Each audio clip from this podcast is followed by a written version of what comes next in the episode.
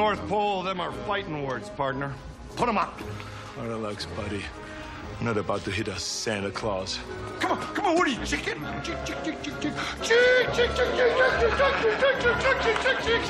you can hum the theme song. Won't hold it against you if you get parts wrong. While the memory's not too strong, there's a piece of you from a time long gone. So while these fuzzy warm feelings remain, question we ask is still the same. Is it a treasure or just plain lame? Is this still good?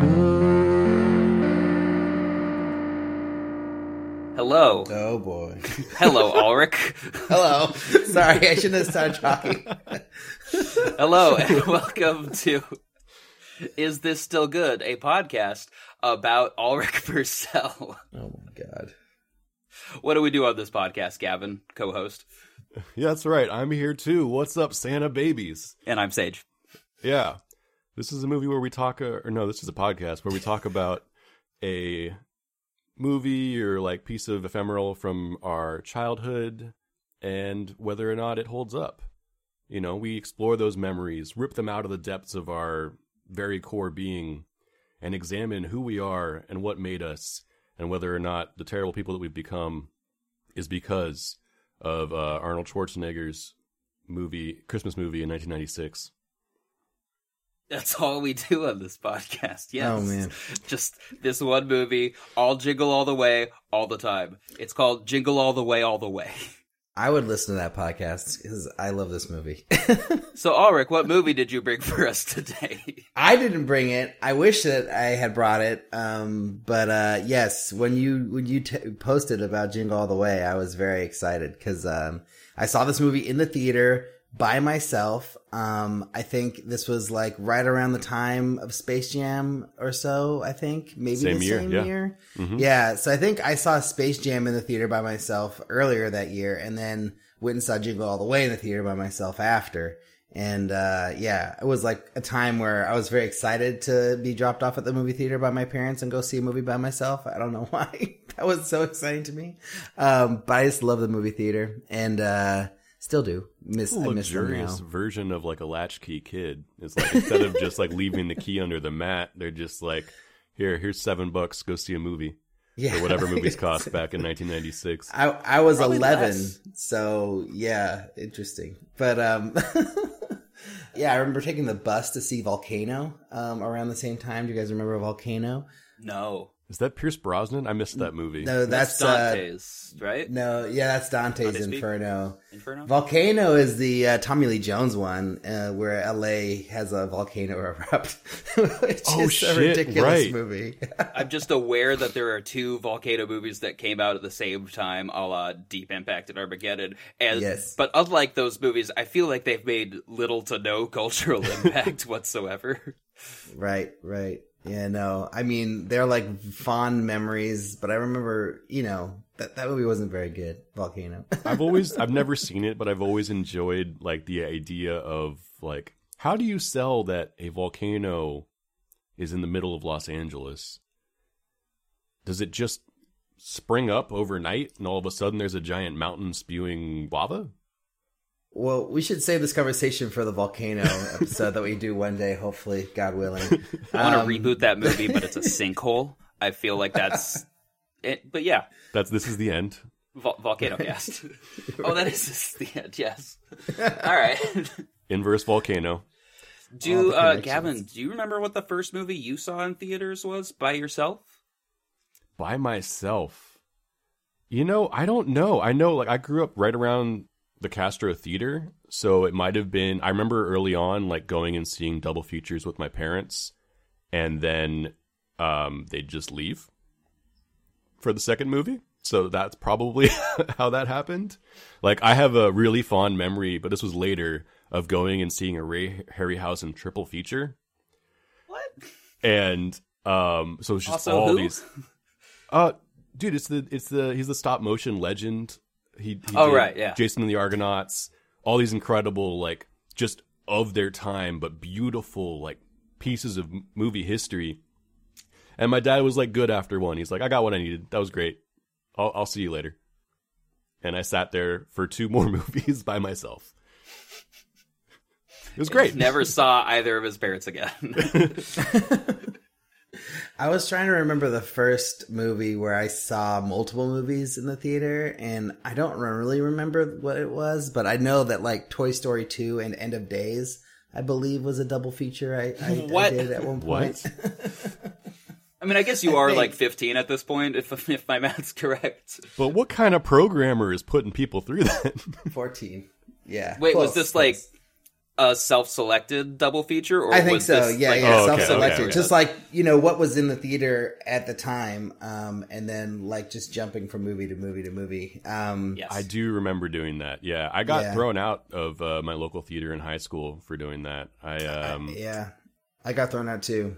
I, I I bought a ticket. I wasn't yet uh, 17, I guess, and I bought a movie for Elf to try and sneak into Bad Santa, uh, just to stay with the Christmas time of year. I got thrown out very fast. That's wonderful. Yeah, I think like maybe Blade Two was one that I got thrown out of. Like after seeing like three in a row, and I think I'd seen Blade Two already, and then we're like, oh, we'll see it again while we're waiting for this other movie to come. Oh yeah, yeah. But yeah, I I did three. I used to do three in a row. That was like the the money. Do you remember there used to be like I'd go on a website that had like the run times and movie lengths programmed into it. Yes. So I would go and program my triple Wow. feature. There was, I believe, it was called Double Feature app. I don't know if you had a a different one, but like, yeah, This I'd use that clear had up a to smartphone, When I moved to San Francisco, I remember some of my days off, I would watch like three or four movies, pay for one of them. Yeah. Uh, the AMC at Van Ness was very good to like walk around and just go into whatever because Mm-hmm, it was multi-level. Uh, others were harder. I've never once gotten caught or kicked out of a movie theater uh, Oh, wow. when I should have dozens of times. the Van Ness and the Metreon like did not care was definitely part of it. Yeah, the Okay. Metreon was the one I got kicked out of, man. Oh, maybe maybe not. Fuckers. Well, Ulrich's a lot more suspicious. But we we, we than did it a whole bunch of times though. We would you know and that Yeah. was like probably one of like ten times you know getting kicked out. I just want to point out how cool and rebellious we look right now. That's all. but sorry, you were saying Sage. I'm, I think everybody did this though. This can't be just a, a you know it's a, ra- a wild you know big thing. Yeah.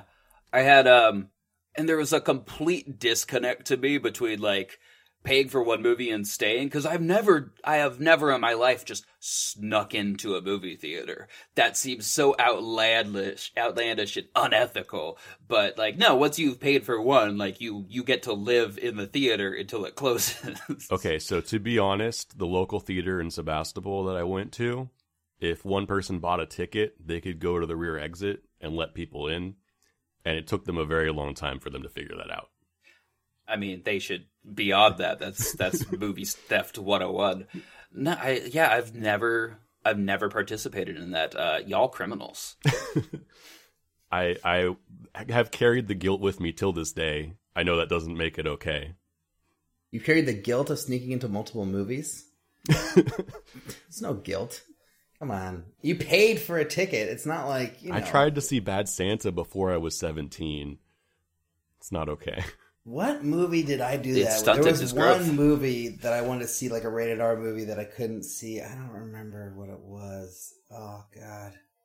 Anyways, This is good podcasting. yeah, I think we should go back to Jingle All the Way. I So, think you should vamp. All right, so you're 11.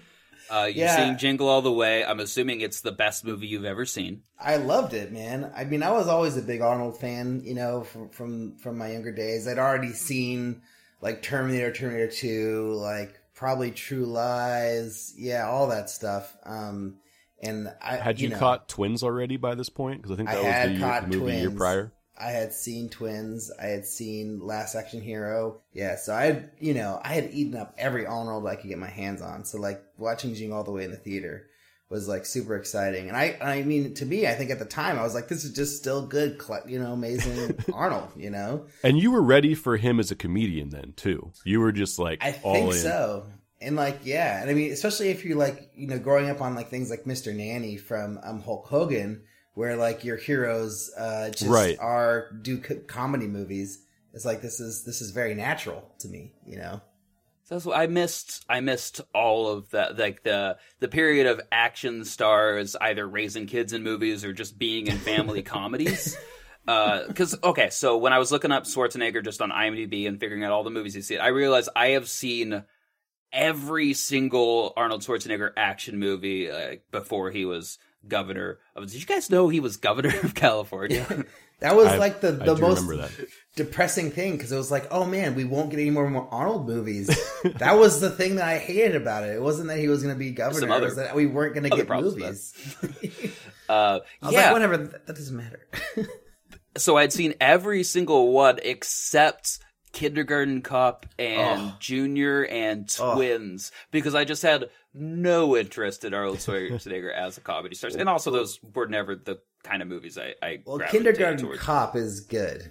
I wouldn't really say that about Junior, but yeah, and Twins. I think both those Twins and Kindergarten Cop, awesome. All You heard it right, here first. Yeah. No, you guys aren't a fan of, of those movies? I I don't have- know. I have not Still haven't seen seen, either. Yeah, like I, I too have a, Oh. a glaring blind spot for Arnold Schwarzenegger's more broad comedies. I I think he's a me. very funny like Commando and Total Recall are both like that is the kind of comedy that I want from Arnold Schwarzenegger. I love those movies. Total Recall. Yeah, yeah, It those works are on all the levels. Like that's what I want from a comedy. I want like an action comedy to be action packed and hilarious. And Arnold Schwarzenegger is someone who can deliver that. This is like to get back to Jingle All the Way. That is kind of like I was ready for this to have even more action in it, but Right. like yeah. I remembered it having more action. There's kind of two, well, three set pieces if you count them all. I'm sure I'm forgetting stuff, but like everything else is just like really small with a with a light amount of physical comedy. I'm gonna I'm gonna ask a question before we start talking about what actually happens in this movie. um, do you think that this movie was was written for Arnold Schwarzenegger? Oh, that's a good question. Um, it wouldn't surprise me. I feel like it would be because of the the Turbo Man and like the Mhm. play between like the action hero superhero thing and him as being like a real life action hero superhero person, but then playing this everyday father character who like gets to like kind of like live out that fantasy for his kid at the end. You know, I feel like there's a lot of connections.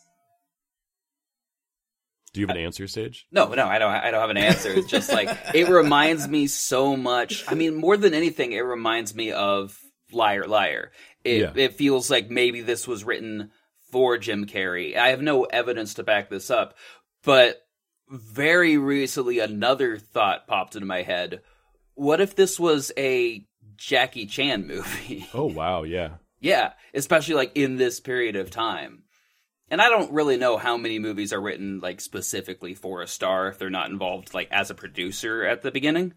Uh, I just that level of filmmaking is still pretty foreign to me. I think part of it too is no matter who you get, like if they're at a certain level, it's being rewritten for them.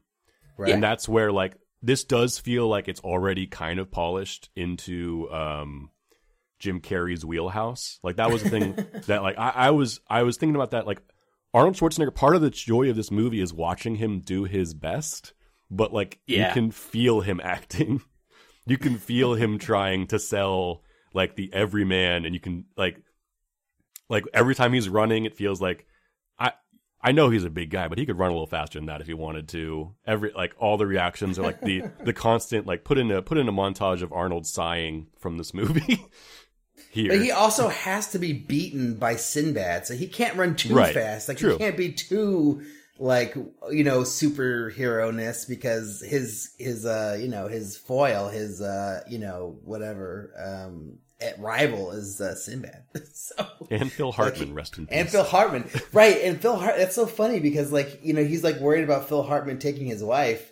And it's like in rea- reality, it's like would Phil Hartman really have a chance against like buffed out Arnold Schwarzenegger? Like probably not. I But the way that they wrote fair- the movie, it works. You know. Arnold Schwarzenegger is a pretty shitty husband in this movie. He's yeah, it's he not is. great. All right, do and remember, to- you're my number one customer. oh shit, sorry, babe. That's my favorite thing about like every every Arnold movie where he's not like playing like special forces or something. He tr- they write him as just a pure slice of Americana, and they never try to explain Yeah. away the fact that he's purely not American. Uh, which I feel like almost anyone else doing this, they'd have to like explain how he came to America, or like just the fact that he's clearly from Germany, Austria, whatever he's going to be in the movie. I know he's Austrian, but like you, Yeah, yeah. you can put him in a couple different countries as a character, but you you can't just make him born and bred American husband. No, and that's like to me. I mean, you were talking about like his post governor career. Like The Last Stand is a movie I fucking love, and where he Oh, yeah. plays just a small town sheriff. Yeah. and it seems like he's just like why? Why else would you know? He's from that small town. He you know never left. He's one of those those sheriffs who's just lived there his entire life, and he cares very deeply about his people and his community. Yeah, He just happens to have a very thick accent. fine. And it's just like, all right, so this is someone who moved in his his twenties from Austria, but like then you also have a story about like I don't know a, a very large Austrian man like choosing America, Right. choosing that community, and like I know a lot of the times those are those are missed opportunities. Yeah, I, I'd agree that that is kind of interesting. That like you know he left like post World War II Austria to move to uh, America and has like a very self-made man kind of super traditional American Americana like story to him. I think he was. I was reading about like he might have the like his immigration like he's the most famous immigrant in America in a lot of ways is like something that's been said about him. And I think he was actually like I don't want to judge, but like I think he might have been an, an illegal. He probably like stayed over his visa, and that like so that that's that's a story. Like that's impressive that like he had to go through all that bureaucracy and like almost have a presidential run. Like he had bills uh in the house like to try and take down the like allow um naturalized. So anyway, I'm off the rails, but That's great. Well, I was gonna say I do think there are some movies where he does. It, it is brought up that he's from Austria. Um, I'm not sure. I can't give you the the actual movie titles right now off the top of my head, but I I know that it comes up here and there in, in different movies. Well, I know an Escape Plan, you know, a much more recent movie, uh, the movie where he and Sylvester Stallone uh, escape from a prison. Another He great plays movie, a way. German, and I think it was the first movie that he'd ever spoken German. Right.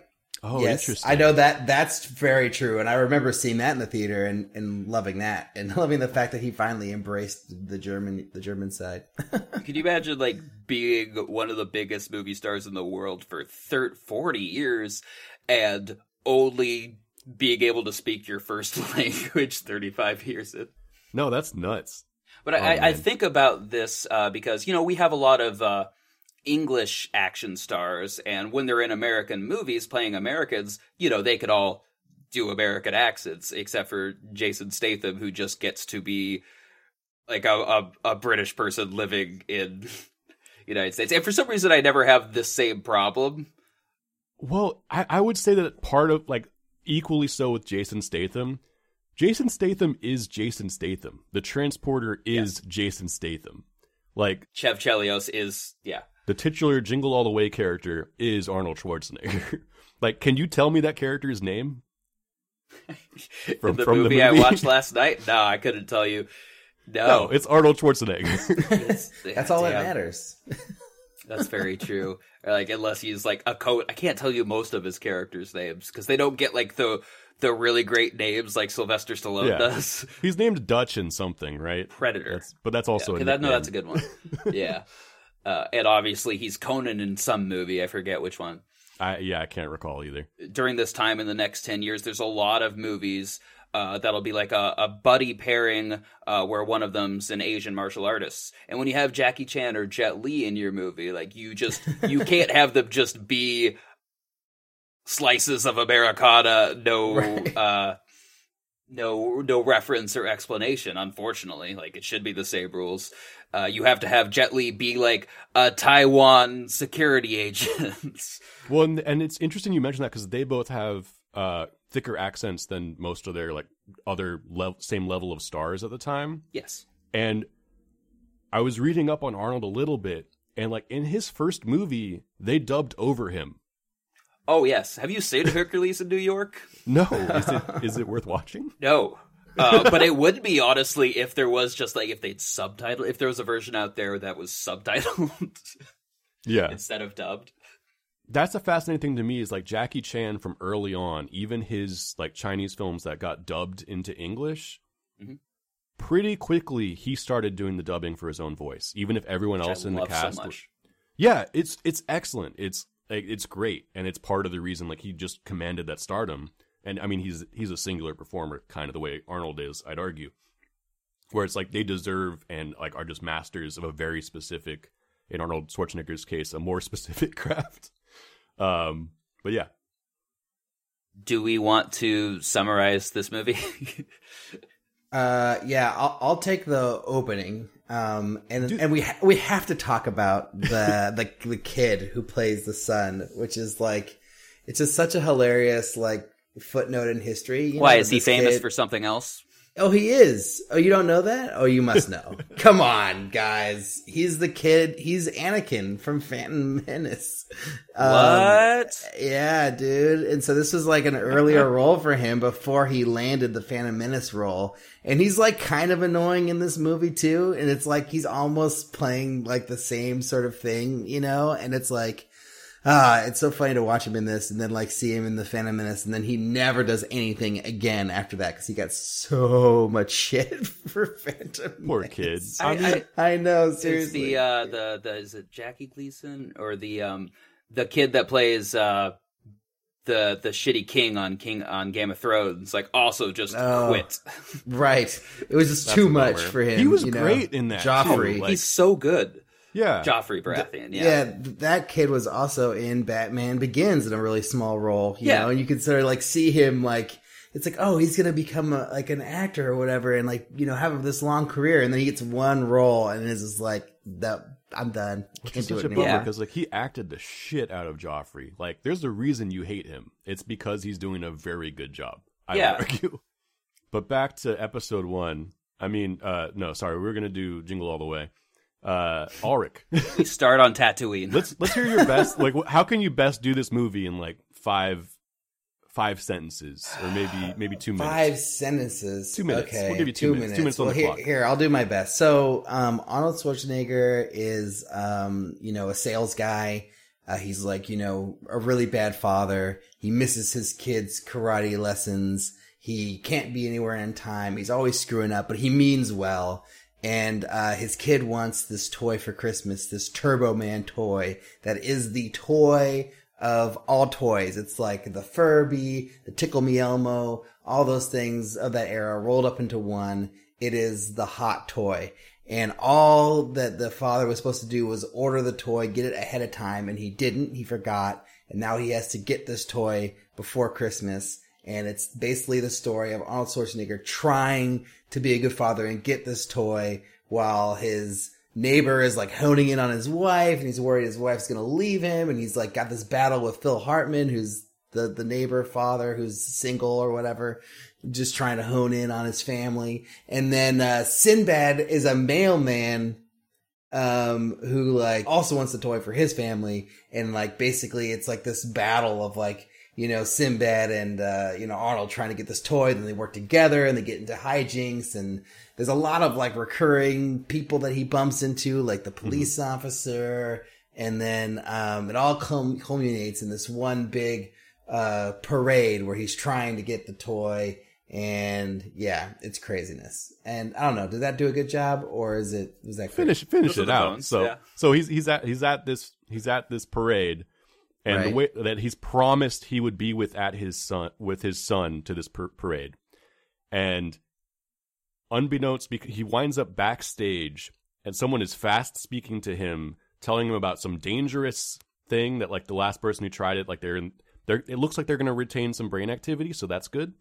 Um, and they're all of a sudden people are stripping his clothes off and putting on some sort of tight vinyl suit and all of a sudden he's rising through a floor to find himself dressed as the toy that his son wants. And his son is you know with his mom and phil hartman who's trying to bang his mom because we haven't made that clear. Uh and arnold schwarzenegger then has to fly around in a giant jetpack suit battling Sinbad, who is now dressed as the supervillain, only to um, have his son discover that he was there all along, dressed, and his dad is a superhero. Yeah, Gavin. He said hijinks. I, I that's one of my favorite parts is like that fast talking dude who's just like, now I don't know if you read the instruction manual, but like you know we there are a few things, a few changes you have to keep in mind, and then we've got just wild '90s CGI uh rocket. What's that guy's name? The Rocketeer. I swear they reused like set pieces from the Rocketeer in this. I feel like this this movie uh, reused a lot of stuff from other movies in the nineties. But uh, yeah, probably literally sets and, and costumes. So Ulrich, did you did you re go back to this movie uh on I- Christmases growing up?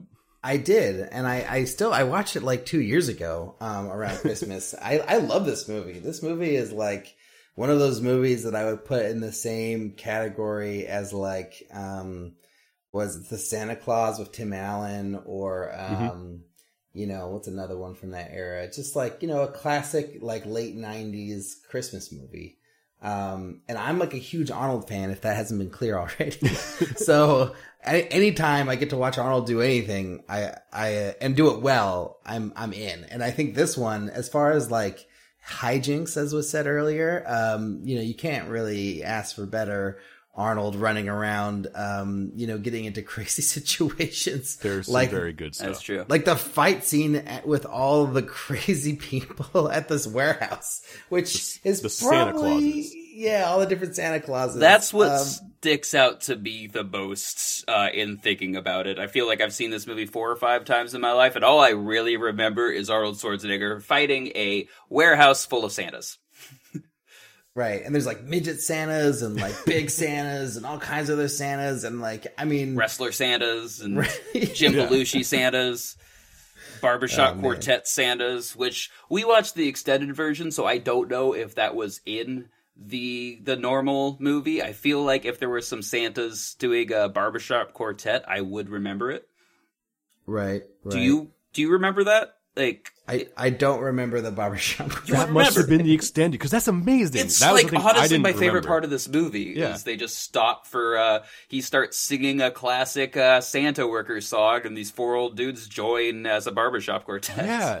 No, so like Arnold Schwarzenegger is expressing like distrust to like these back alley Santa Claus who are Yeah. trying to sell him a Spanish version of Turbo Man without telling him. They're Santa cons. And um yeah, he's like, "What? You've never heard the story of the boy who who Santa forgot on Christmas? You've never heard?" And it's like you almost hear like the Santa Claus is vamping in the background, like you, it just goes on full musical for a little bit, and it's incredible. Have you ever heard that song? The little boy that Santa Claus forgot? No, I can say that I have. He's the little boy that Santa Claus forgot. Such a ridiculous scene, but I mean, I think in this kind of movie, that's like what you need, right? You need this Oh, crazy over the top. And thankfully, I will say, uh, like, you know, uh, Sage has recently pointed out to me that I'm very picky about how a movie ends, and I could not ask for a better ending for this movie. Like that, that that midpoint is kind of I would call like the Santa Santa thing is like the middle of the episode or middle of the movie, and it's fantastic. But like the ending is this huge extravaganza. Everything culminates, and you get that ultra cheesy at the end, like he's been trying to get this toy for his son to like be a good dad and when his son discovers like the crazy lengths that he has gone through even if they didn't happen when this could have been an easy thing to get this toy for his child but the antics that he does go through his son sees appreciates and rejects capitalism in a certain sense by giving away the toy to Sinbad who then can also be a good dad to his kid Well, it's about it's about family. Gavin. Yeah. Well, there and so I, I I agree with you. You both mentioned that this is a very capitalist movie, and it is so much of the time, and it is exploring and making fun of capitalism. But like the two moments where Arnold Schwarzenegger talks about being a good dad is like in the end when like it's seen the lengths that he's gone through, and then his memory of like his best Christmas was the time that he built his son a treehouse, and they had Christmas dinner in the treehouse that he built with his own two hands. When I argue that it's uh, a pro That never comes up again. So like, yeah, yeah, it's it's it's got the the good holiday f- family moments, and it does send that message at the at the end that family is more important than things. But for the majority of the movie, the uh, it's hammering over the point that like you should be a consumer and buy your Yeah. family's love with things. And even if it subverts that at the end, like this movie's not making that point as satire. it is not necessarily over the top. It goes through some wacky things, but like it's not I don't feel like it's really poking fun at the idea of like, oh, American capitalism, this is what you have to do. Yeah, in terms of hijinks too, there's a moment where Arnold Schwarzenegger is called a pedophile for like trying to chase a little girl through a ball pit. Just appreciate that that happened for a moment. Yes. Uh, and then they just wackily hit him with. but there, there's also a moment uh, when he's being driven home uh, that he's he suggests talking about his feelings with his with his wife, and the the very large woman says. Oh, why don't you just put on a dress while you're at it? Which is just a weird message to have in a movie on so many levels. Yeah. This is like the it that's that was a thing that like I you know, we make the patriarchy is kind of a, a punchline a lot these days, I feel like. And this is the most like patriarchal movie I feel like I've seen in recent years, just because I haven't been revisiting that much of it. But this is like extremely 90s like gender roles Yeah. while also what is Phil Hartman doing in my house helping my wife bake on Christmas? I'm like, well, he's he's your neighbor, man. The kids are hanging out. I feel like this is a pretty common thing. Uh, your wife's not property, maybe that. your Yeah, wife's not gonna fuck Phil Hartman. I know everyone else in the neighborhood, it, like, you know, who is in touch with their feelings and comfortable about talking. Phil Hartman, and he fucks all the lonely housewives in the neighborhood. So I don't know what the message is there. Yeah, I think this movie is really more concerned with set pieces than it is with messaging. yeah, that, that is you my could problem. argue. I think that the big message is trying to get away at the end is like, you know, to be a good father, it's just to be there with your son. Not Yeah. To, not to be like, you know, whatever, working too much or, you know, missing events. It's like those, those are the moments that matter, not the toy, right? Like the toy For doesn't sure. matter in the end. So uh, it's, I did say that it, I f- felt capitalist, but I guess in the end, its message is kind of, I wouldn't say anti-capitalist, but like that's not the No. important thing, you Yeah. know? And that's like that feels so obvious that I almost wish it ended with like, no, the toy was the most important thing because then maybe it would be sad. I don't know, or like your your Repo Man ending that you suggested. Right. We'll cut that. What are some little like moments that you guys really loved about this movie, or little special things that you know could be, could be missed by the average viewer? Little things. I really love the uh, the scene where Sinbad and Schwarzenegger run into each other at the uh, diner, and they just drink for a little bit and talk about family, and then they ignore all of that to run to a radio station and beat up the DJ. I also like in that moment, uh Sinbad says something wonderful where he's like, "Yeah, you know, like my dad never got me what I wanted on Christmas. You know, my neighbor, his dad got him that red rifle, that like Red Ryder rifle that he wanted. He's a billionaire. Look at me, I'm a postal service worker. this is what happens when you don't get." And then like you just see Arnold Schwarzenegger going like this like horrible daydream thing of, "Oh man, You- that's great." You don't want your kid to turn out like Sinbad, no. wildly successful comedian. I mean, he was like that's the thing that it's hard for me to remember because this is what I know Sinbad from most. I've never seen Sinbad in anything else. He was like one of the top comedians at the time. Wasn't I feel he like in Good Burger also another amazing movie from this era? I don't remember that movie quite well enough to confirm Oh, that, but that sounds right. I am still not sure if I have or have not seen that movie. Good Burger is like such an amazing time capsule movie. Oh my god! Um, you know, Kenan Let's and talk Kel in their first movie. Yeah, yeah. Oh wow. Anyways, another another episode. Another episode. I also remember like yeah, I saw them in like Two Heads Are Better Than None, where they fight the the headless horseman. Just in terms of like one offs, like yeah, they had a strange, interesting career.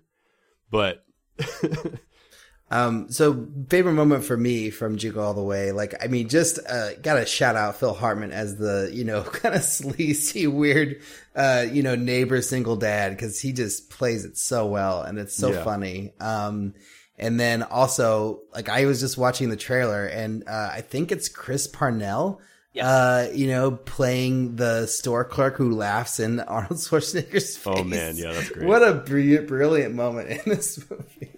Like every every person who shows up in this movie for just a couple seconds is playing a total character, like doing Right. almost Jim Carrey face.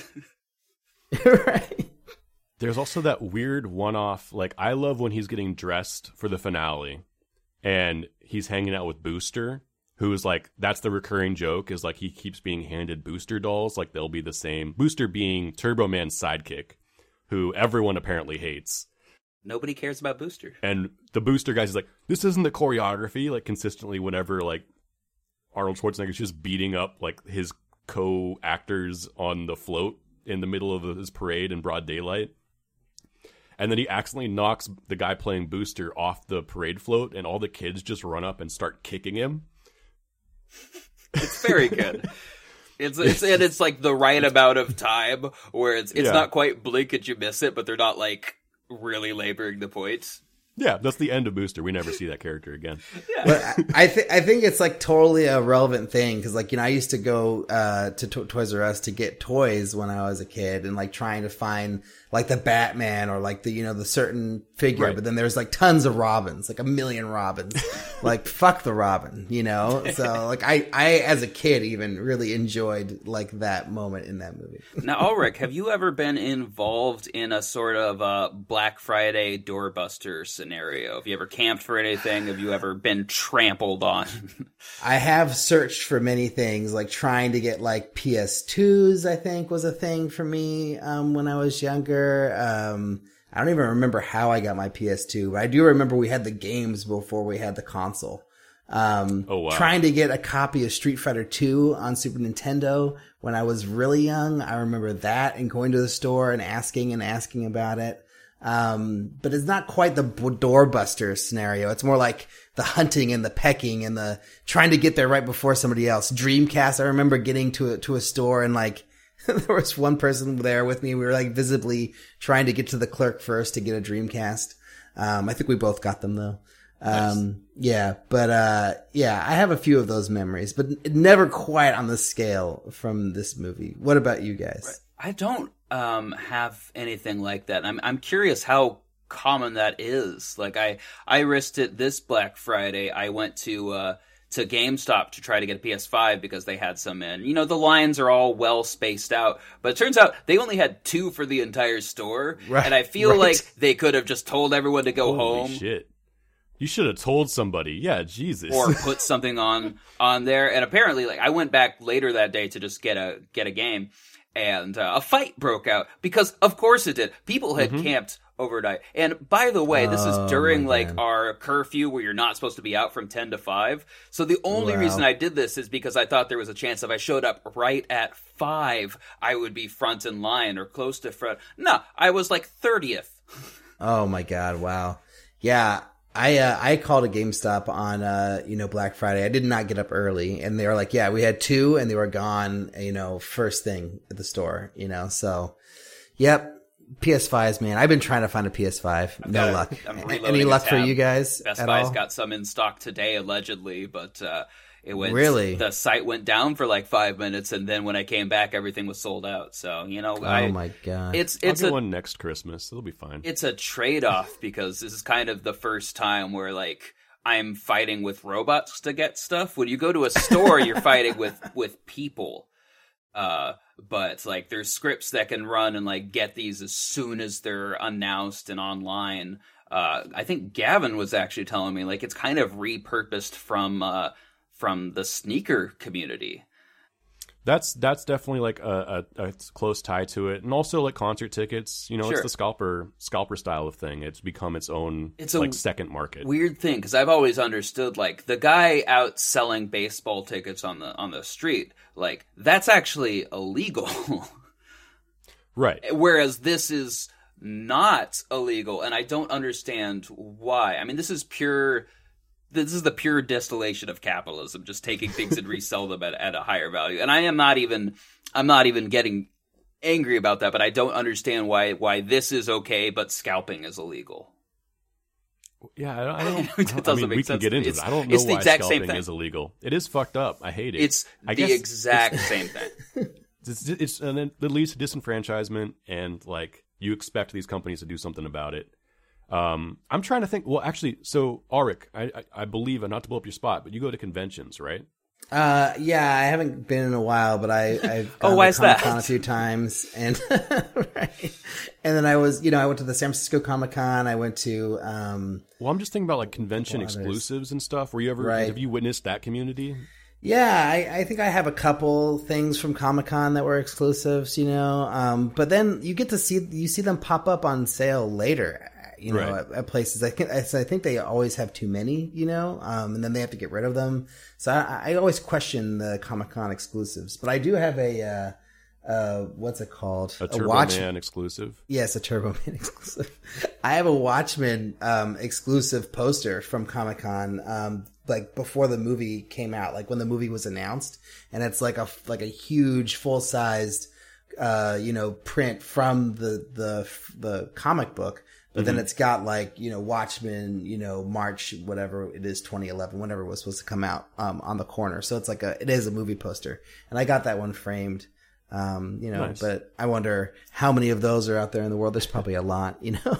I've been trying like the closest I can like think to like that kind of door busting situation is like I do remember the Star Wars movies, the the prequel series coming out, and even though I wasn't a big Star Wars fan, uh, and I was in a small town, there was still a line around the block, but it was like the friendliest version of that. Like everyone knew they were going to get in eventually. I think it was more just like to get seats, like so the tickets were probably sold online at the time and I just went in to like check on my friend who was like camping out, and it was just like there was a community there that was like fighting with uh, lightsabers in like this in in the parking lot and like making sounds with their mouths and stuff, and people were like sharing food and shit. So that's like the closest version of that, and that was just like a very po- more positive than the movie because I think I slept through it. But Yeah, Yeah. I, I waited in line for not fan of the minutes That one I didn't have to wait in line, but I, for some reason I don't remember. I think I went early in the morning, but uh, Because you're a huge Jake Lloyd fan.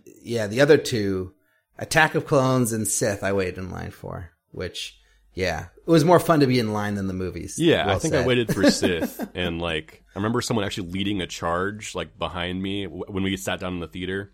Uh, dude stood on his chair and put his foot on the back of my footrest and led like a chant with a lightsaber. Um, Oh wow, I miss I'm surprised I didn't get. I expected to get hit with a lightsaber because I'm sure I was snoring pretty loudly. oh 'cause I that's tend to. funny. It just it doesn't work Yes. the same way when it's like movies now come out like seven or eight p.m. on Thursday. Like it's much more convenient for me now, and I wouldn't want to Yeah. go back to midnight movies. But like we had a. All right, I'll say this. I might cut it later. When I was like eighteen to twenty, we had a thing we'd do probably once a month, where we would go out to a strip club, and then go to a movie at midnight. and Wow. That sounds fun. Yeah. Sounds like I a good would time. try to get like a stripper to go to the movies with us. Oh and my I did God. once. I got a girl to go to GI Joe 2: The Rise of Cobra. Oh my god, really? Of all the movies in the Uh, world. but no one would go see Django Unchained with me. Wow, crazy. yeah, it's a different. That was uh, it's it's. I'm not. I'm not that same person anymore. Did I stun you all into silence? I was just thinking about how I missed the midnight movies so much, and that like after the tragedy for Batman, uh, you know, whatever, Yeah. the third Batman, it's just like, ugh, Oh, the Aurora shooting. Mm-hmm. yeah, it's just so tragic because that ended. There, there, there Is has not been a kinda- midnight movie since since then. Well- yeah, I mean, no. So they'll still like those. uh but they do them at eight o'clock. It's not They do events. them Well, at, they'll like keep going. Like, here's the thing: you can go to a midnight showing on Thursday night of a big movie, but you can also do it at eight. So Yeah, they do because they because they do the earlier ones. They do eight o'clock. They do 10, 9 o'clock. They do ten o'clock now, which is still fun. I mean, whatever, same thing, you know. But uh, yeah, there was something special about the midnight thing. It was it was fun. Yeah. You know, think, thinking about like uh, conventions, I was thinking if this movie took place, if it was made five or ten years later, that third act would probably have been at like a Comic Con, right? Yeah, that makes sense. Yeah. Well, that started happening in movies as like Comic Con Yeah. and nerd culture in general became No, more common. Because I mean, like this is a movie where like they're trying to get a superhero toy, but they're also trying to get it for a, a six year old child. That is like the message they're putting in. yeah. I mean, that would also be a replacement of Christmas, though, then, because it's hard to imagine like a Christmas superhero convention. That- well, but yeah. I mean, maybe you know, writing. I guess the Scripts. parade is the is the holiday movie. Yeah, Yeah. No, I, I think that uh, that totally makes sense though. Like there probably would be some sort of uh, convention in this movie if it was made in like 2005 or 2000, maybe even 2010. Because like convention culture, like it's been around for a long time, but it didn't really become mainstream until I think around 2010 or so. Because that's like I think when I went to my last Comic Con, it was around then, and it was like starting to get into a, to a theme park at that time. And then since then, now it's just completely insane and stupid. I think you know? it's like uh, the um, synergy of movie studios and Comic Con. Certainly, like when Marvel started making all their Hall H announcements. So probably going back to to Iron Man and a couple things, couple years before that.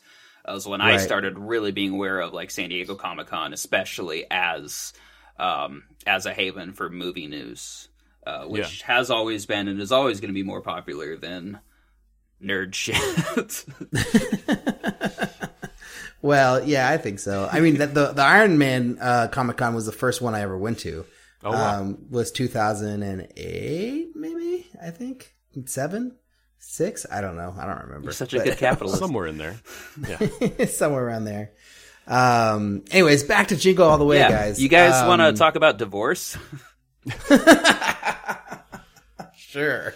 'Cause it's uh, it's in the air at this at this point in history. A surprising amount of '90s movies, especially the comedies, that are about are my parents gonna get divorced, or Or maybe my or parents my will get back parents got divorced, you know, and now I'm dealing with that, aka liar, liar. yeah well, Um, or right around the Parent same Trap, time. I guess, also was like just before this too. uh, the Or- remake. Yeah, Because like, yeah, I think this. So Jingle All the Way came out the year that my parents got divorced.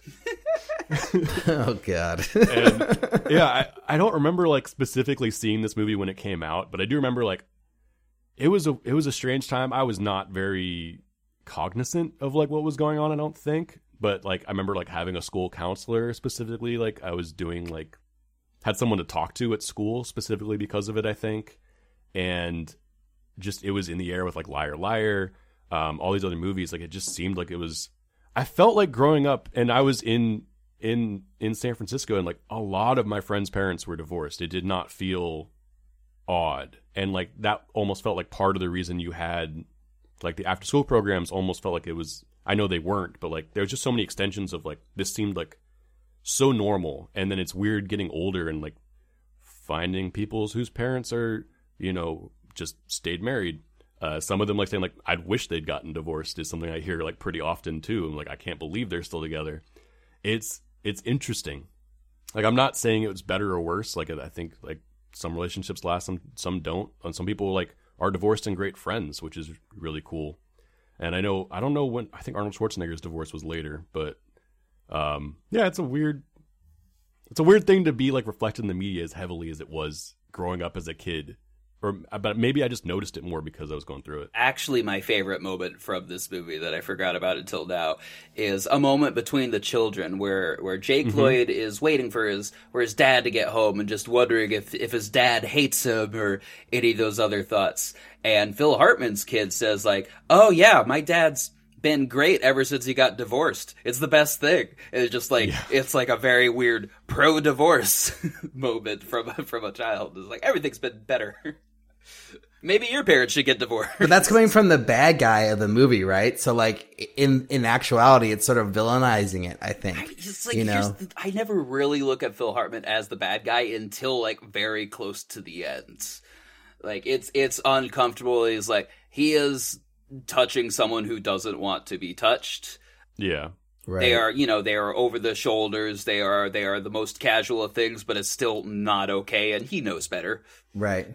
Right. But I guess my, my point is like, I- I feel like this movie and other movies sort of like they almost villainize the, the divorce. They make it like it's a bad thing, right? In, Yeah. in general popular culture. But then as you get older, you learn like, oh no, divorce is not necessarily a bad thing. It's just what needs to happen sometimes. Some people you know? should It's get like divorced. better- Some people should not.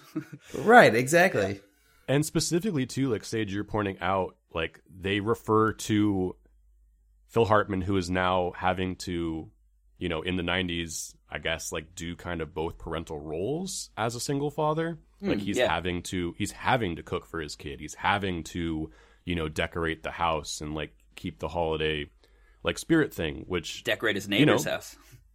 yeah. Well, he's got so much love to give. Yeah. Yeah. They they refer to him as like in touch with his feminine side, and like they just make it seem like a bad thing that he's trying in certain respects because they do like paint it off as sleazy, and it feels the man is very sleazy in this movie. Phil Hartman is very good at being sleazy in in movies. Um, it's this was also his last role before he was murdered. What? Uh, that like he last like live action Wow. movie that came out. That's sad. Yeah. Such a tragedy. Schwarzenegger killed him. Oh, no. No, if you don't know the really sad story, I really don't it's know very this sad. story. Like I know that it He was- happens, but we don't we don't have to get into it. No, there's not a bright, shiny, Yeah. fun to talk about spot there. It's just very sad. R.I.P. Phil Hartman. Yeah. Not a not a great transition, but uh can we talk about the bomb in this movie? Oh man, the, co- the just the cop in general, like that recurring uh cop is fantastic. I don't know who plays that guy, but oh, so it's uh Incredible. it's I forget his name, but he's Jim West from the original Wild Wild West. Robert Conrad. He's like Oh. he's a pretty well revered longtime actor, usually in a lot of, of westerns, like an older like William Holden type, who's just like in a lot of famous stuff that I've never seen because it's before my time and it's not the few that make it through into must watch territory. but specifically, you're referring to the continued joke about like postal service workers going crazy and how that this was a time where there were bombs sent through the mail, like leading up to you know uh the arson. Oh, this is arson- during Unabomber time. Yeah. Yeah. Oh, so I just watched like Manhunt Unabomber, which is is fantastic, but it's hard to go from that to like a postal service. There's a bomb in the mail joke. And that joke, in case you, you don't remember it, is uh, Sinbad's going crazy and pretending a random package he has is a bomb, and then it turns out that package is a bomb, and it blows it blows up from the exterior, and like you just know that all the cops in that room are dead, but because it's a family comedy, like one of them just has some cartoon ash on him, and the rest of them are fine, and like, oh man, it makes me uncomfortable that that scene is in that movie. Was this before the Unabomber or after? the I U- feel like it's after. I'd have to It like probably check after, my timeline because I think the Unabomber was caught in '96 and the trial went to like '98. wow. So it's like playing off the Unabomber, basically. Yeah, Jesus. Wow. And I, as a kid, loved it. My favorite bit of it is though, like the cop goes, "Relax. I spent four years on the bomb squad. Ten years. what? Ten years? My gosh, that's a professional." True, truly. Well, is there anything we want to like harp on that we disliked in this movie? we covered divorce. Um, we covered get into postal final bombings. we covered The, Comic the the kid, the kid. covered Jake Lloyd. Sorry, You're not, Jake not, a, not a fan of uh, young Annie. I'm Of not. I'm just not a fan of young Annie in anything. I just think I this he's great kid is in like not a good kid actor. Sorry. I don't think there are good kid actors at that age. I Oh, there the are. things- There's so many good ones, man. Um, like the I- kid who plays the, the, the, the son in Hook is good, in my Uh, opinion. He's in a bunch of stuff. I don't think he's any more or less memorable or noticeable than uh, Jake Lloyd in this movie. I'm not going to defend him in The Phantom Menace, but I think it's a hard job for anyone to act acro- against a green screen, which is so much of those movies. Like, you know, the adults Right. didn't do a good job in that movie either. Liam Neeson's great, but like, it's Ewan McGregor's kind of worst performance, and people even put him as like one of the highlights of those movies. Like he's not Right. doing good. Hayden Yeah. Christensen's not doing good. But imagine being an actual child in that environment and having Oh, nothing to imagine there's a Gungan next to you. yeah. Like what the what the Well, fuck? those are also all being directed by George Lucas, who we all know too. is not a good director. So you know you can't really put that on any of the actors. On, on even Jake Lloyd, I think. I mean, it was also just it was bad casting, bad writing, bad everything. It's just Yeah. bad. Hot take. I, I, yeah. Ulrich's views are not the, the views of this podcast. Uh, please only write in glowingly about Because uh, you guys tenor of our like. Phantom Menace, is that right? No, no. So no, I don't. the wife in Jingle All the Way, I want to highlight as well. Rita Wilson, uh, who we know from COVID. Sorry, From COVID. Tom, yeah, the, Tom Hanks' wife. So that's the everyone talks about like, oh, Tom Ah, Hanks got yes. COVID and was the first like celebrity thing. No, it's b- both of them too, because that's that's how it works. Uh, Rita Wilson's given good face in this movie. There's a lot of close-up reaction shots. Jake Lloyd, I think, also has some good reaction shots. Sinbad has excellent reaction shots, and then it really highlights how terrible and over the top the like close-ups of Schwarzenegger are. I think they even like the inciting incident, which is just you remember to get the Turbo Man doll. The the dolly quickly goes in, and Schwarzenegger looks I like basically that. directly at the camera and does a triple take. It's I love it, yes, that- but it's- as a bookend too, because like the the movie ends with her going, "I'm so glad you're such a great dad." Now, what did you get me? And he's like, "Oh fuck, I did not buy my wife a Christmas present." Makes a bunch of like frustrated Scooby Doo sounds, and then the movie. I yeah, all the all the bit performances in this movie are actually pretty excellent. I think Sinbad as like the co-star is pretty fantastic. yeah, We've talked about Should get a writing the credit. main SantaCon and Elf. Some of the best performances in the movie. The boost there's there's a lot of great bit performances in this movie, and Arnold Schwarzenegger is just a different kind of performance. Everyone else is kind of selling, they're hamming it up, but like his hamming it up feels different to me.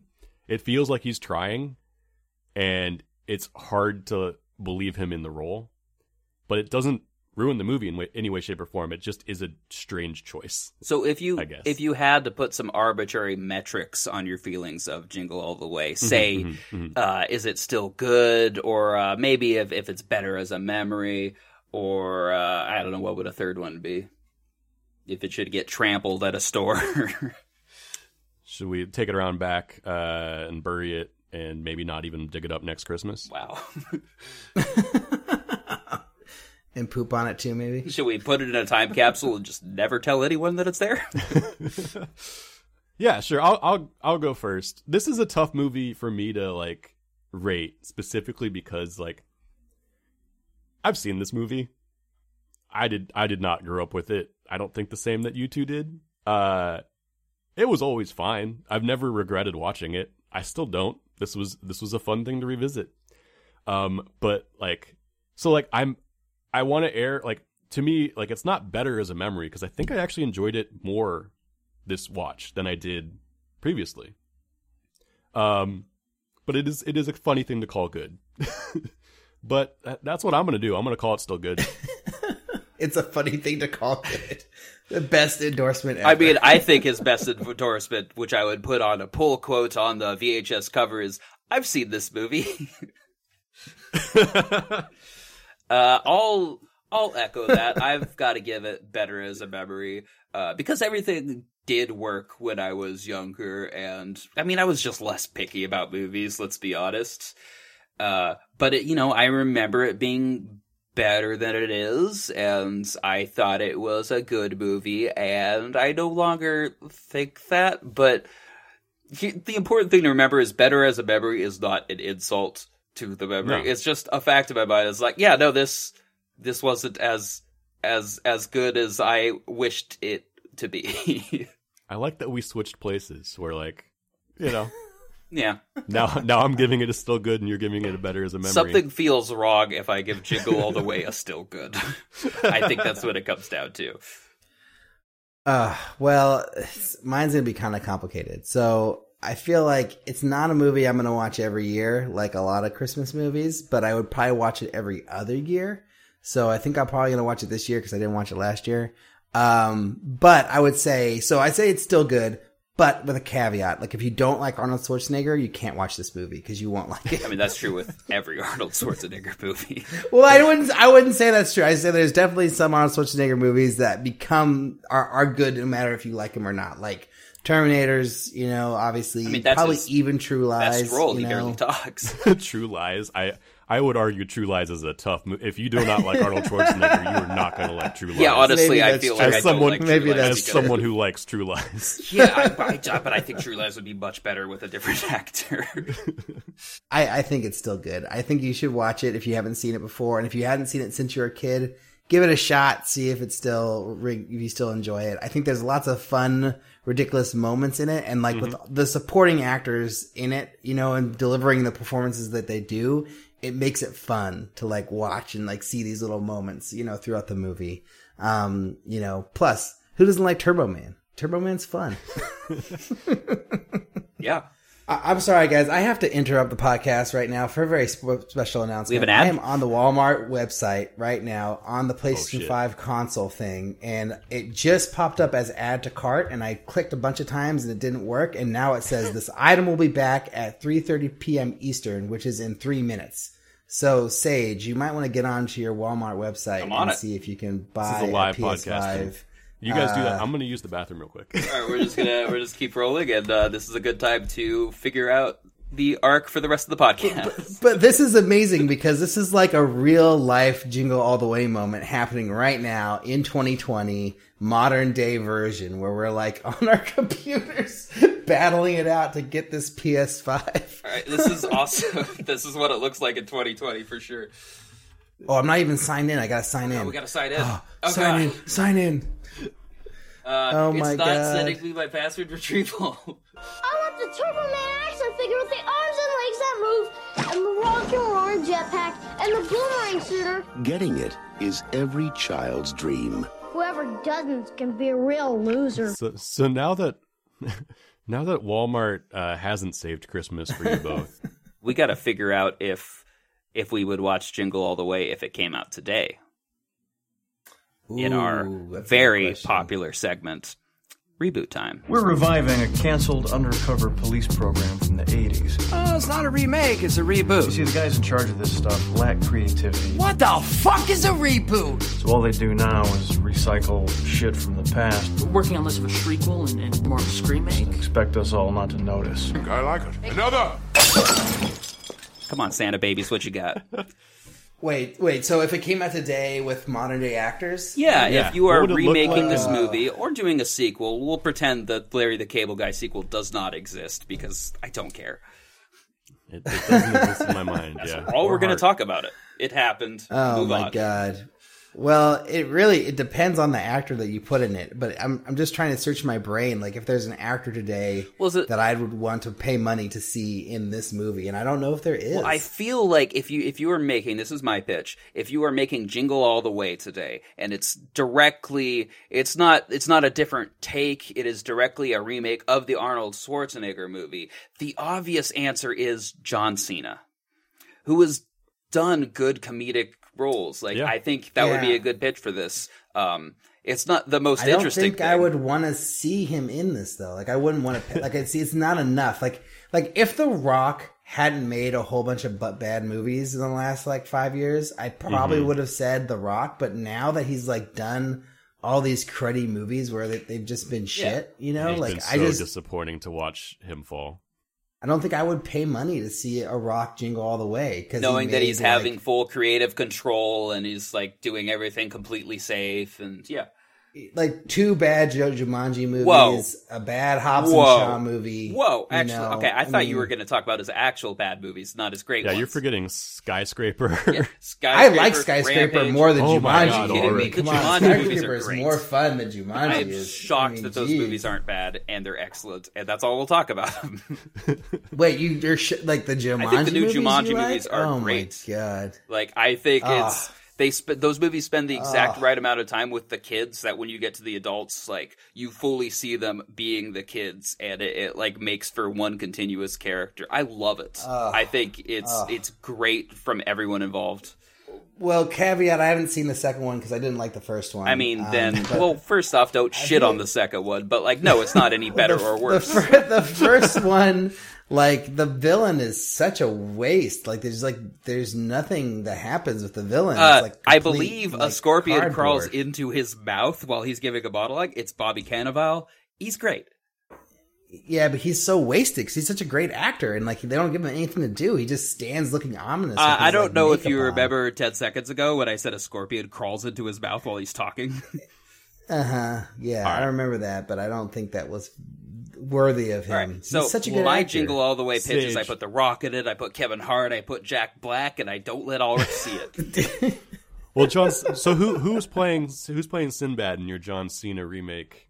And what is Sinbad's uh, occupation? Does anything change elsewise? I feel like we don't need to have that be a, a post office job, especially considering like in 2020, like our our post office workers are just below like healthcare frontline people in terms of American heroes. like suddenly we love the post office. It's a weird time to be alive, guys.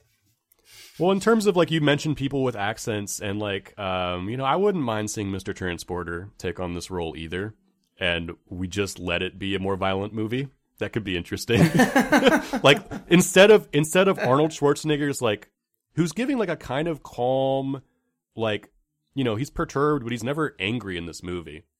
I say fuck it. Let it let let let um I don't know why I'm forgetting the transporter's name somehow. But Uh, Jason, Statham. let Jason Statham be an angry dad trying to get a toy and let this movie be Yeah, let's much more I mean, fuck it. like stylized. Let's John Wick it. Let's make this Yeah. like an angry thing. Falling down, descent into madness, jingle all the way. Yeah. we're at the end, Oh, like man. he does, he loses his family and he just doesn't care. And the All last of a shot sudden of the I'm movie excited about this movie. yeah. is Jason Statham or John Cena or whoever just sitting down, bloodied to bits in his recliner, pulls out a cigarette. You hear sirens coming. Credits. It's a turn. Yeah. but Jumanji I- I- 3. there's a version of that I would love to see. Yeah. That's my pitch. All right. Mark, what you got? I, I don't even know, like, because it has to be like some kind of movie star level person who, like, you you instantly recognize. Like, it, it kind of Mhm. needs to be that person. It's a vehicle for sure. But like, I don't know what big star today I'd want to see in this movie. Like, I think, like, I think if you had to make me say one, it would be The Rock. Mhm. Like, you Just know, five years ago, just- The Rock makes this property, and you're happy. I, I'd hope he'd be better. I just hope he would do better. You know that he has been doing, in my opinion. But um, yeah, I think The Rock would have to be the choice. Um, Now, but did you see the Tooth Fairy? I did not, and I don't want to. that's that's the part of it to me is like I don't know if I was this old, if like even Arnold Schwarzenegger in his prime would be enough to get me to see this movie necessarily in my 30s. Yeah, all I, I think it's a, it it's a coin toss. all the actors you we pitch for this, I feel like have done that family movie. Like, yeah, no, that's the pacifier. That's the Tooth Fairy. They all put in their kids movie as like large. Jackie Chan stars. has too. Jackie like you Chan were has so many, but Jackie Chan also literally has a hundred movies. Sure. The Arnold Schwarzenegger performance does guide this movie, but Sinbad is carrying so much of it too. And he's a lot harder to recast. Like, what's his name? Um, Raffi from the Oh, League Jason Mantzoukas. Ooh, Jason that would be a good secondary. Yeah. would be a great yes, like I want to see him being like cuz he's someone who can play someone so who's in a way like pure of heart but entirely wrong. And that's kind of what the Sinbad character is like it's someone who like all he wants to do is get something for his kid and be a better dad than his dad was to him and but his version of being a good dad is that capitalist system that we were talking about. That's And I feel like Jason Mantzoukas could deliver a twisted version of like a father who's trying to do his best, but is like has it wrong extremely well. That's yeah, good casting. I I would second that. and we'll just have Jake Lloyd replace his role. uh, Gavin, do you have any games for us? well, I guess it is that time of time of the show where we play Six Degrees of Space Jam. Six Degrees of Space Jam. Uh, this is where we try and connect. Uh, our, our first episode of this podcast was Space Jam. Space Jam being a cultural touchstone um, of the 90s, actually coming out the same year as this. Uh, it just shares a lot. It's not that hard to connect any movie to Space, uh, to Space Jam the way you might do with Kevin Bacon, say, in a different kind of game. I have it in, in one, I think, or two. I forget how to count. Is one like this movie is Space Jam? Yeah, got there once. I, I don't. I, we haven't really established these rules, but I have it pretty short. Uh, Either of you guys have one you want to go with before I, I say I mine? mean, I was not prepared. This is a hard one to just like. All right, no, unless it's like, uh, yeah, this w- this year was uh, 1996, and so was Space Jam. Boom, got it too. Damn, Sage setting a record. All right, Ulrich, what you got? Yeah, or I was thinking about Wayne Knight. Like Wayne Knight to Phil Mhm. Hartman seems like a pretty easy connection to make. Um, but uh, all right, let's see. It's a news radio for Phil Hartman, and then who is on news radio? It's almost Um, fucking game. God. All right, hold on. Maybe that's not the best way to go. Uh, my my brain is like a bunch of puzzle pieces of movies right now. It's okay. I, Um, I, I've got mine. If if you if You you go, you go while All I'm right, thinking. right. So, Jingle All the Way, starring none other than Arnold Schwarzenegger. Arnold Schwarzenegger, star of Twins, along with Oh, Danny DeVito. you got it. Nice. Danny DeVito, the voice of the big bad in Space Jam. Oh, Amazing. I forgot about that. That was that was excellently done. Expert expert job. Can be honest, this game is a lot less interesting when we actually use actors. Twins, also directed by uh, Ivan Reitman, who Oh, produced on? Space Jam. Oh, Ah, okay. double. now you have my Damn. attention. That so this is pretty good. basically a Space Jam sequel, is all I'm Yeah, saying. this is Oh, uh, Jingle okay. All the Way: The New Legacy. Any any final thoughts? I, I was I was I was also ready to try and recast Phil Hartman, um, but but we'll move past it. Trevor Noah, it's perfect. Wait, John Yeah, Cena, J- Jason yeah. Mantzoukas, and Trevor Noah. yeah, I, I would I would pay for that um for that movie. I really would. I think legally I have to. If they remake anything on this podcast, I have to watch it. Uh, so thank Yeah, God Space Jam will just come out on a streaming service I already have access to. So if you don't watch, you said this is an every other year movie for you. Yeah. Do you have an every year movie? Um, I usually watch Die Hard. I I always watch. Um, oh, it's like escaping my brain. Right? oh, Home Alone. I watch Home Alone every Interesting. year. What both Home Alones every year. Um, but yeah, and usually Die Hard, and then um, sometimes I watch uh, It's a Wonderful Life, but not always. And then So you you kind of do it big. You you like spending some time with like some classics. Miracle on 34th Street, the original, not the remake. I can't do it. Okay. Um, and then, uh, yeah, like I used to always watch The Matrix on Christmas for some reason. I don't know why. Interesting. But, uh, yeah, I sometimes The watch The Matrix. Matrix, but to me, like I'm trying to think. Like I, A Nightmare Before Christmas is one that I do watch pretty often. I do think it's more of a Christmas movie than a Halloween movie. I also like. I've I've got like a Gremlins poster in my wall from seeing it at the Ah, Roxy, and that's like probably my favorite Christmas movie. I'm sure we'll talk. It'll get its own episode, so I don't want to go in depth with it. And I'm definitely like I have a soft spot for a Christmas story oh, yeah. and Muppets Christmas Carol. Yes. A Christmas Story, I, I probably watch every year too. Yeah, you'll shoot your eye out. Yeah. It's a good one. I uh, What about you, I don't have much of a connection to Christmas in general because part of growing up in Mm-hmm. Alaska is like you just get the fuck out every winter if you can because you need to go someplace with sunlight. Like the cold is one thing, but mo- point is like I haven't spent like a Christmas with a tree and with my family in our house in 20 years. And certainly there was a period where even when we were we were there on Christmas, like we had cats, so we just didn't have a tree because it wasn't safe. so I'm giving all these disclaimers to say that my favorite Christmas movies are Die Hard and Go.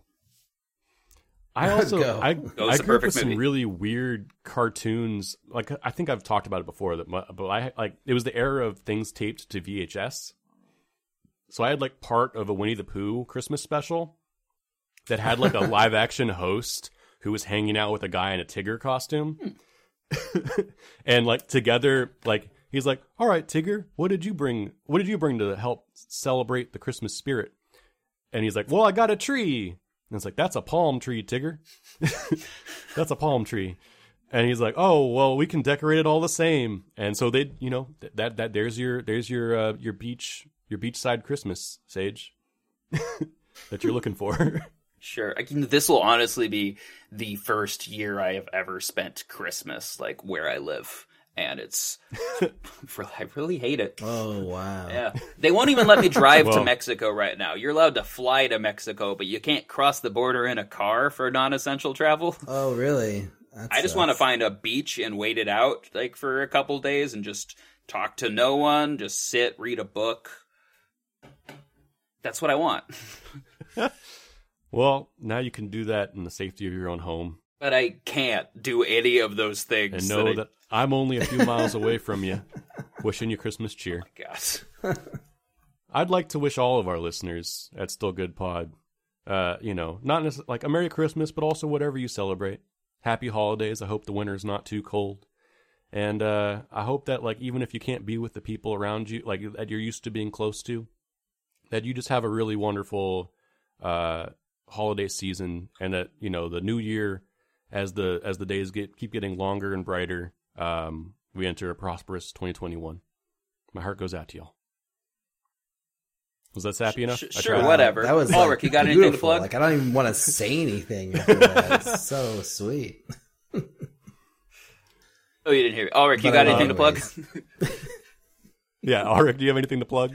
Hey, Uh. I don't know. Just I want to echo those thoughts. Just like happy holidays. Hope everyone's you know enjoying themselves, even though we can't really do anything. Um, but uh, but yeah, and then can't really even be with family except unless we're already quarantined with them. But uh, but yeah, I don't know. Ho- Hope everyone's finding the joy where they can. You know, enjoying uh their their time off from their jobs if they're lucky enough to have jobs uh, wherever they are. They are. You know, and let's hope for a really wonderful, amazing 2021 with that just puts 2020 to complete shame because you know it should.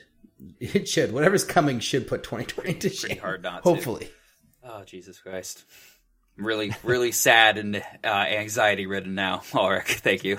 Uh, so I will. Uh, Just cut mine and then put, or, or put mine first and then put Gavin's after because Gavin's Well, just I mean, I'm also like just to be thankful for one thing. Like Ulrich, you and I got to make a Christmas movie this year, and that, That was pretty true. special. That was So, really wonderful. I'm excited about that.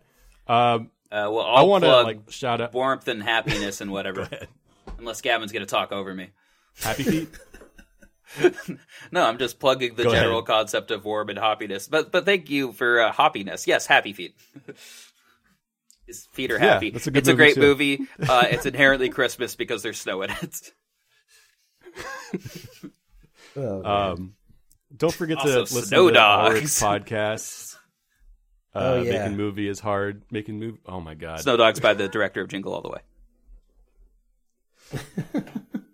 Ulrich, you Yeah, got movies anything is to hard. plug? Making movies is hard. Uh, the podcast that won't ever stop, no matter how little time I have. It'll go on forever. Damn straight. Um, You're yeah. contractually obligated. I am. I can't stop it now. And my, my co-host is great too, Liz Manischel, Yeah. who, who's just fantastic. So Who if you, we should invite on the podcast at some point. Express express our. Oh. Uh, we want to have her on. probably a horror movie. She's a huge horror movie fan. So Hell yeah. Yeah, bring like some like 80s or, or early 90s horror. She'd be w- way into discussing. We'll bring her on for 1926's Nosferatu.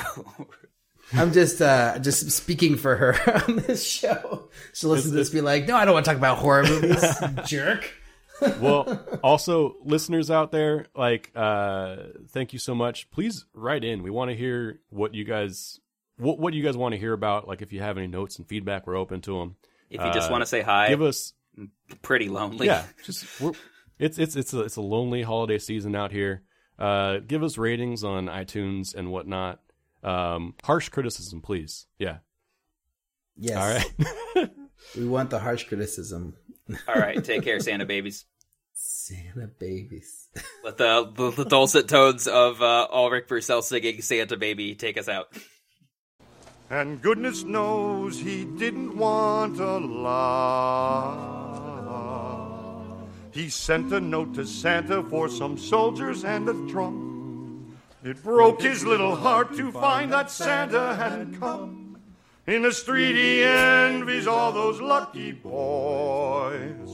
Then wanders home to last year's broken toys. Please, I'm so sorry for that laddie. He hasn't got a daddy. The little boy that Santa Claus forgot.